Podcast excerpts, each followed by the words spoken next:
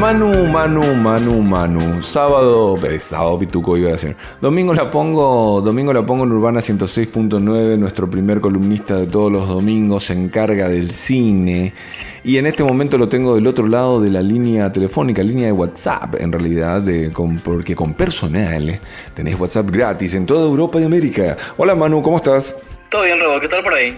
Bien, Manu, vos me habías recomendado, mira, te saco un poco de tema. Vos habías recomendado, o pudo haber sido Javier porque es serie, pero como yo empecé a hablar contigo también bastante de anime, vos recomendaste una serie que se llamaba en Netflix, un anime que se llama Japón se hunde.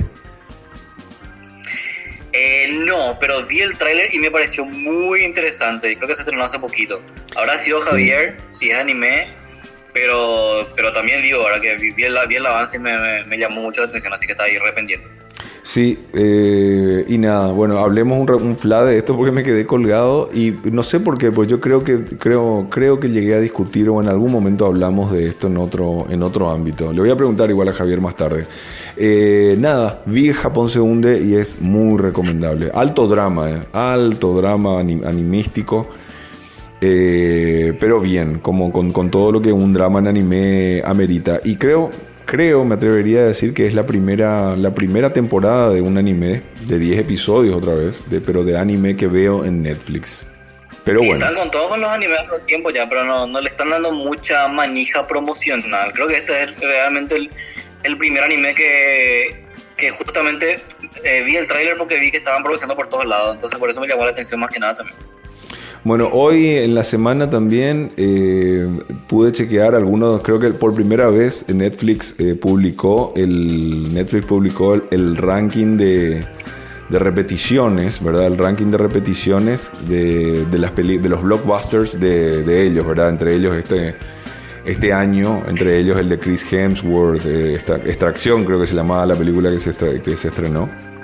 Y creo que está, esa película en particular está en el top 3 eh, sabiendo que bueno, son, son las plataformas de streaming las que han, han, tenido más estrenos en estos últimos cuatro meses. Y Extraction está buena, ¿eh? es una, una peli de acción, vamos a decirle medio genérica, ¿verdad? La trama no es muy novedosa, pero la acción está muy bien hecha y Chris Hemsworth se está reluciendo súper bien fuera de, Avengers. Manu, bueno, eh, bienvenido a, a, tu bloque Cinéfilos con Z al final, especializado siempre en cine. ¿Qué tenemos para hoy, Manu? Y mira, Raúl, acá estamos a full ya en el medio de la, del funcionamiento de los autocines.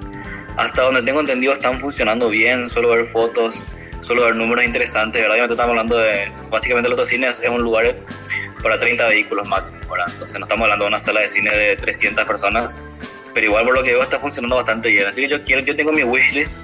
Estuve conversando así con algunos dueños de autocines y estamos hablando ahí a ver de, de qué clásico pueden pasar más adelante, ¿verdad? Me, pidieron mi consejo, ¿verdad? Me llamó mucho la atención y me gustó, obviamente, ¿verdad? Perfecto, obvio. Así que quiero tirar, quiero tirar públicamente mi wishlist de películas que me encantaría ver. Son tres películas random que elegí por diferentes razones que yo creo que son este, súper idóneas para autocine. A ver, señoras y señores, eh, justo vi Bumblebee, autocine, Bumblebee, puede ser. Pero, puede ser, puede ser. Pero bueno, dale, vamos. Eh, empiezo con una película, una comedia de terror del 81, que es de John Landis. Estoy hablando de An American Werewolf in London, un hombre lobo americano en Londres. Que, que una película que recién vi hace unos cuantos meses, la tenía pendiente hace mucho, porque no me, no me llamaba mucho la atención, ¿verdad? Pero le, di una oportunidad, me senté a verla y me resultó una de las películas más divertidísimas que vi muchísimo tiempo de esas que, que tienen, tienen giros inesperados. ¿verdad? Básicamente un, dos, dos, amigos, ¿verdad? dos estudiantes que se van en, en, tour en Inglaterra y uno de ellos es atacado por, por un hombre lobo ¿verdad? y empieza a convertirse. Eh, pero tiene unos toques de comedia muy de los 80 que son espectaculares y una mezcla muy buena y muy bien trabajada de, de, de un terror, ¿verdad? pero no un terror eh, este, fuerte, denso, oscuro, sino siempre manteniéndose ahí equilibrado entre lo que es la comedia y el terror. Y muy buena película, realmente una, película, una de esas películas que ves y lamentas no haber visto antes ya, todo, inclusive. Pero se me hace que por esos ingredientes muy bien mezclados es una película excepcional para autocine. Sí, en, en, serio sí. Y me, me, extraña que no la hayas visto, Manu, pero son, son simplemente, obviamente me, me, sumo a tu petición. Pero son de esas películas precisamente que, que, eh, se encuentran, son, son relativamente extrañas en las que están paradas realmente, realmente en el medio de dos géneros y que yo creo que las termina transformando más en un thriller que en una comedia o una película de terror. Por esos momentos en los cuales vos decís, bueno, esta es una escena realmente de, miedo, ¿verdad? Inclusive con los efectos especiales.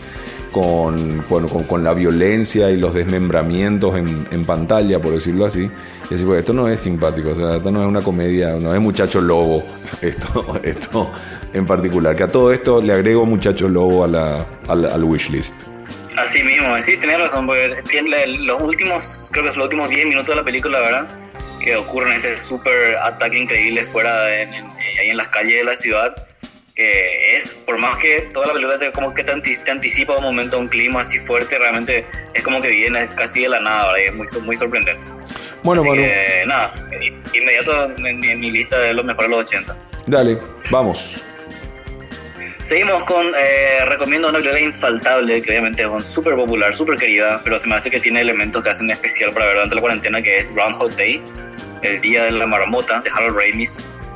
Que, que, básicamente ya, conocemos la película, ¿eh? eh Bill, eh, Bill, Murray ¿verdad? se va a una ciudad y comienza a vivir el mismo día todos los días, durante muchísimo tiempo. ¿verdad?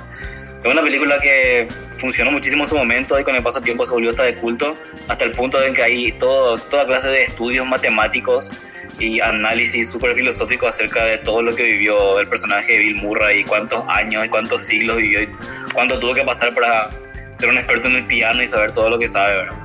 Se me hace una película especial para, para esta época en la que estamos básicamente viviendo todos los días casi de la misma forma. Entonces creo que salir, ir al autocine y ver una película como esta, que bueno, tiene, tiene su, su moraleja muy buena acerca de aprender eh, de todo lo que podemos aprender en las adversidades y los días que se repiten y la rutina es bastante interesante. Me sumo también a tu petición y le hago el paréntesis a que creo que próximamente está a punto de estrenarse eh, una película con, con, el concepto loop, que creo que ya el loop se va a terminar siendo un subgénero en los últimos cinco años. Eh, en, en, particular película de subgénero, porque eh, creo que hay, hay una película con Andy Samberg, con un Andy Samberg... Algo así, algo así. Que, se, que está a punto de estrenarse si es que, no, que, si es que ya no se estrenó. Ya se estrenó la peli, ya se estrenó. Todavía no la vi porque es de Hulu, si no me equivoco. Así que hay que buscarla por otros medios, pero estuve leyendo cosas muy, muy buenas sobre la peli. Palm Spring. Palm Springs, así mismo. Ok, y último, último punto para el wishlist de autocine en Asunción del Paraguay. Y finalmente a un, un muy preferido de los 90, una película que, de la que de la, en la categoría de películas adelantadas a su tiempo y que por eso no funcionaron tanto en taquilla que para mí es el quinto elemento de Luc Besson. Uh. Bruce Willis, Mila Jovovich, Gary Oldman, eh, una space opera de la gran flauta con efectos especiales súper geniales con una trama súper divertidísima. Una película que para mí yo la puedo ver todos los domingos y de inicio a fin sin cansarme un solo segundo. Eh, que creo que también por, por, las características bien pochocleras que tiene, especial para ver en otro Me encanta, me encanta. Eh, la vi en, en, algún momento en, en, cine, así que eh, nada, nada que acotar. Me encantaría poder verla en el autocine. Manu, para cerrar, bueno, las tres recomendadas: eh, thriller, comedia, acción con eh, un hombre. ¿Cómo era? Nunca me acuerdo. Un hombre americano en Londres, un, hombre lobo americano en Londres. Hombre lobo americano en Londres, luego de Groundhog Day y terminar entonces con el quinto elemento, peliculazas las tres. Te quiero hacer como una soledad cultural, ¿verdad? También de que, estoy viviendo y que me encanta compartir contigo en backstage cuando hablamos o en tantas otras ocasiones. Vos sabés que acá se, activó, obviamente volvieron las salas de cine de, a poco, ¿verdad? Y con, las restricciones y demás. Todavía no fui a una sala de cine grande. Eh, de hecho, todavía no fui a ninguna sala de cine. Pero sí me sorprendió mucho eh, que en todos los parques están activados cines al aire libre. Y pregunté, eh, hace muy poco, pregunté si esto era por la pandemia, ¿verdad? O sea, pregunté específicamente si esta, esta medida se está tomando como dentro de las vacaciones de verano y demás con la pandemia y me dijeron que no, que es súper cultural acá de Alemania tener cines al aire libre como una actividad de verano. Eh, ves en todos lados, ves Kino Summer, en todos lados, Kino de cine y Summer, por supuesto, de verano. Kino Summer, Kino Summer, Kino Summer. Y casi todos los parques tienen una mini cartelera donde vos accedes. Y hoy en día, bueno, con distanciamiento social, con sillas y demás que te van advirtiendo, te dicen, bueno, chicos, ¿cuántos son? Ustedes vienen, qué sé yo. Se acomoda la gente, pero disfrutan de películas al aire libre eh, en un horario ya de, de, sunset, ¿no? Con, que, permita que la, la, luminosidad no afecte la calidad visual de la pantalla y demás. Pero me, me, encantó que sea algo cultural, me encantaría que se imponga de alguna u otra forma con el autocine y con otros intentos que yo sé que hay allá cine al aire libre, pero como algo más, más frecuente, me, me, me encantó verlo. Entiendo, me encanta, Mira, la, la, envidia cultural es enorme, che, siento que como solemos decir, ¿verdad? está muy avanzado ya, pero creo que es algo que bastante factible y hay que, hay que impulsar y hay que presionar nomás acá para que tengamos algo así. Manu, te dejo un fuerte abrazo. El wishlist ya está emitido. Y si quiero saber más de películas, cine o autos, ¿dónde te encuentro? Como siempre, en todas las redes sociales, Raúl, cinéfilos con Z al final. Chao, Manu. Hasta luego.